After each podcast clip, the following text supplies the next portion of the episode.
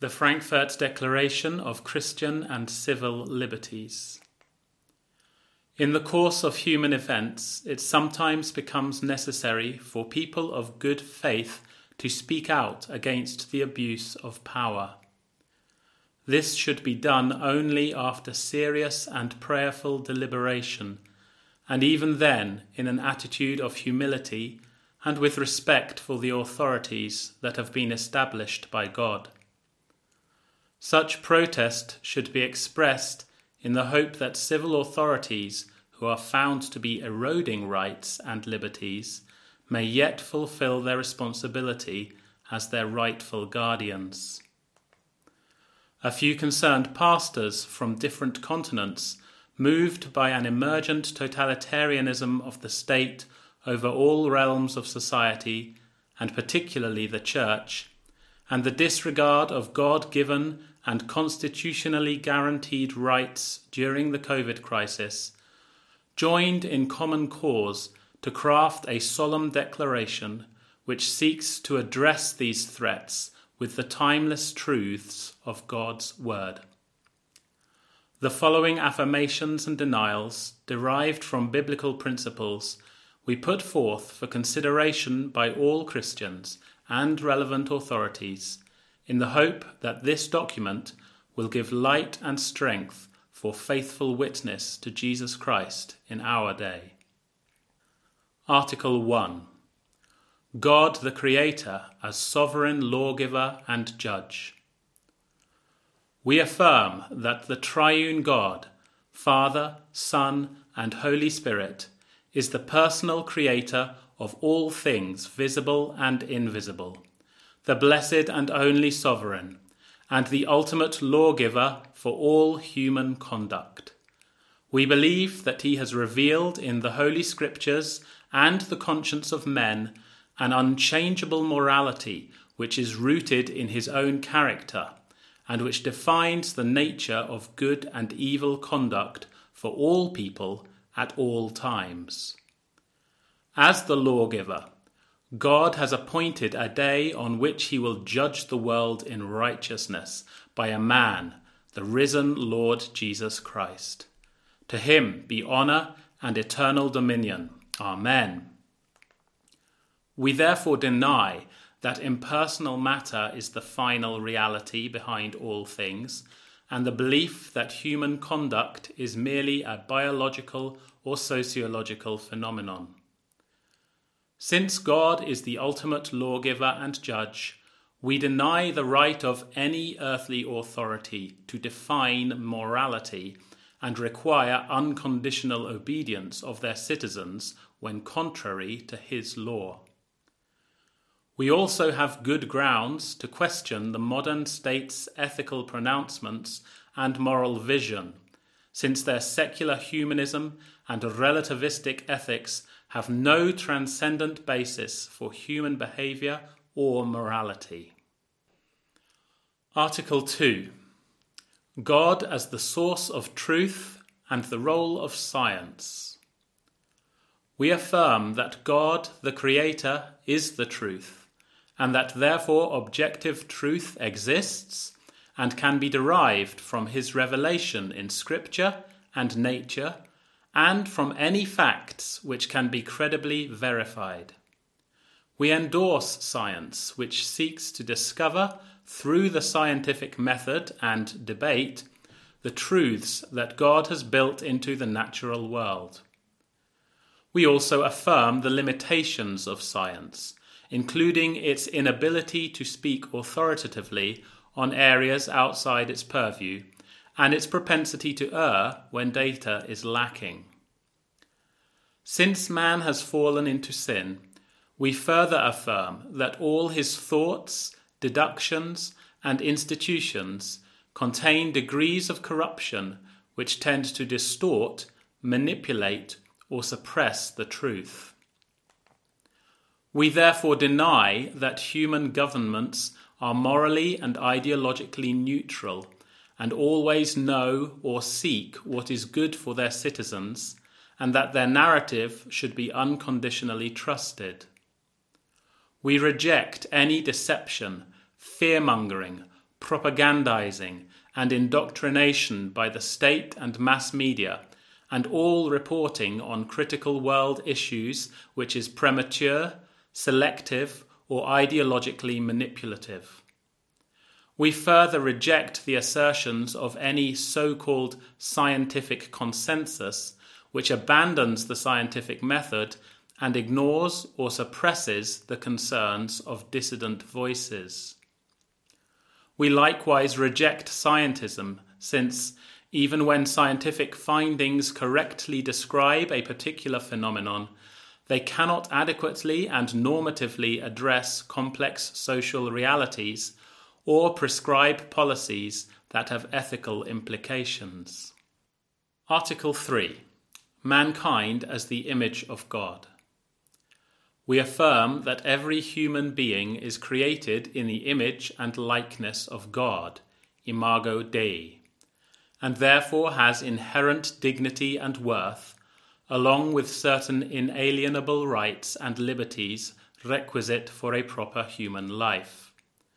These rights and liberties include the right to corporate worship, personal and in person relationships, vocational employments, and participation in the important events of human life, such as the right to comfort the sick and the dying, especially of one's own family, to attend funerals, to witness the birth of one's child, to marry in a public gathering, to fellowship and eat together with others, and to engage in honourable work. We also affirm that governments should recognize that each individual is responsible for their own bodily well being and should protect the right to personal medical self determination. We therefore deny the dehumanizing actions of a governmental authority or any other institution to subject any person to psychological manipulation and intimidation. This includes fostering suspicion of others by portraying them as potential threats to the common and individual good. We likewise oppose the state's mandating of medical decisions for its citizens and the criminalizing enforced segregation, vocational disempowerment, and any other deprivation of rights of persons who choose not to comply with their government's medical policies. We thus reject all forms of medical coercion and any restrictions on individual freedoms for people who are not infected with any contagious, life threatening disease. This includes the implementation of vaccine passes, social distancing, or mask wearing as a general prerequisite for access to public places or for participation in work or social life.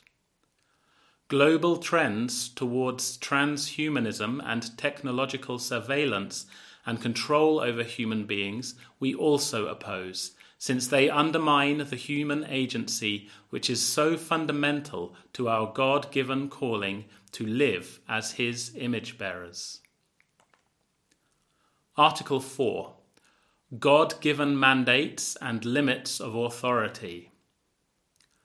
We affirm that all earthly authorities derive their authority, the right to be obeyed, from God, who is over all and to whom all must give account. We believe that he has established their different spheres of responsibility, i.e., mandates, and in so doing has set limits to their authority. God has delegated authority to civil governments for the purpose of rewarding good and punishing evil and to protect the God given rights and freedoms granted to all people. He has also delegated authority to the Church in its various expressions, particularly to make disciples of all nations by preaching the Word of God, and to establish and administer redeemed communities of faith living under the authority of Christ. In addition, he has delegated authority to the family as the basic unit of society for the purpose of fostering societal cohesion and sexual fidelity, and to protect, provide for, raise, and educate children in the way of the Lord. We affirm our right as citizens, parents, and Christians to freely self determine our beliefs and behaviors based on these truths. We therefore deny totalitarian ideologies of governments which do not recognize the boundaries of their authority and usurp the authority delegated by God to the church or the family. In particular, we reject the tendency of governments to centralize beliefs and conduct for their citizens by creating an authoritarian society in which the state is absolute. Such totalitarianism and statism is built upon beliefs that have fundamentally redefined good and evil and the nature of human beings and are contrary to the divine order of things. The effect of such beliefs is to enslave individual and religious freedoms and engender an ideological intolerance which seeks to silence, cancel, and re educate those who disagree. We also oppose the view that children are the property of the state and therefore subjects to be indoctrinated, and also any encouragement or manipulation of children to undergo medical procedures without parental consent. Article 5 Christ as the head of the Church. We affirm that the Church of the Lord Jesus Christ belongs to Him at the cost of His life, and that it is accountable to Him alone in all matters of faith and practice. We believe that Christ's command to give to Caesar, i.e., the civil authority, what belongs to Caesar, and to God what belongs to God, establishes the functional independence of the Church from the state. We believe that Christ, who is Lord over all, calls all without distinction of any kind to freely and regularly gather together in his name in local congregations to seek and serve him in truth and love. We further affirm that the activities of the local church, insofar as they are essential acts of worship, are to be regulated by Christ alone. We therefore deny that any other authority has jurisdiction over the Church to regulate any of its affairs in matters of faith and practice, or to relegate its activities to a non essential status. We thus repudiate all actions of the state that impose coercive measures over the Church and criminalize, inhibit, or regulate any of its activities which are undertaken as acts of service towards its Lord.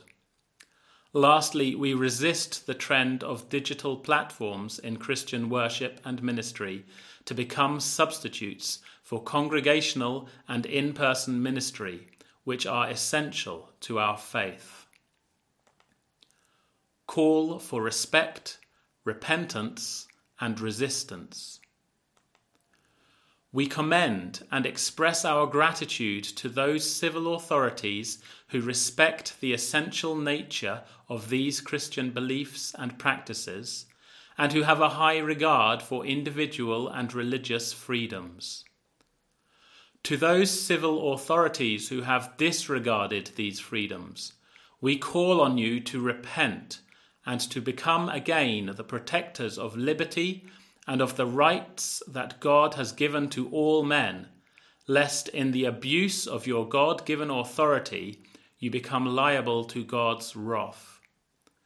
To those who desire to compel us to obey the secular state rather than God, we respectfully but firmly say, like the three Hebrews who refused to worship Nebuchadnezzar's golden statue, we have no need to answer you in this matter.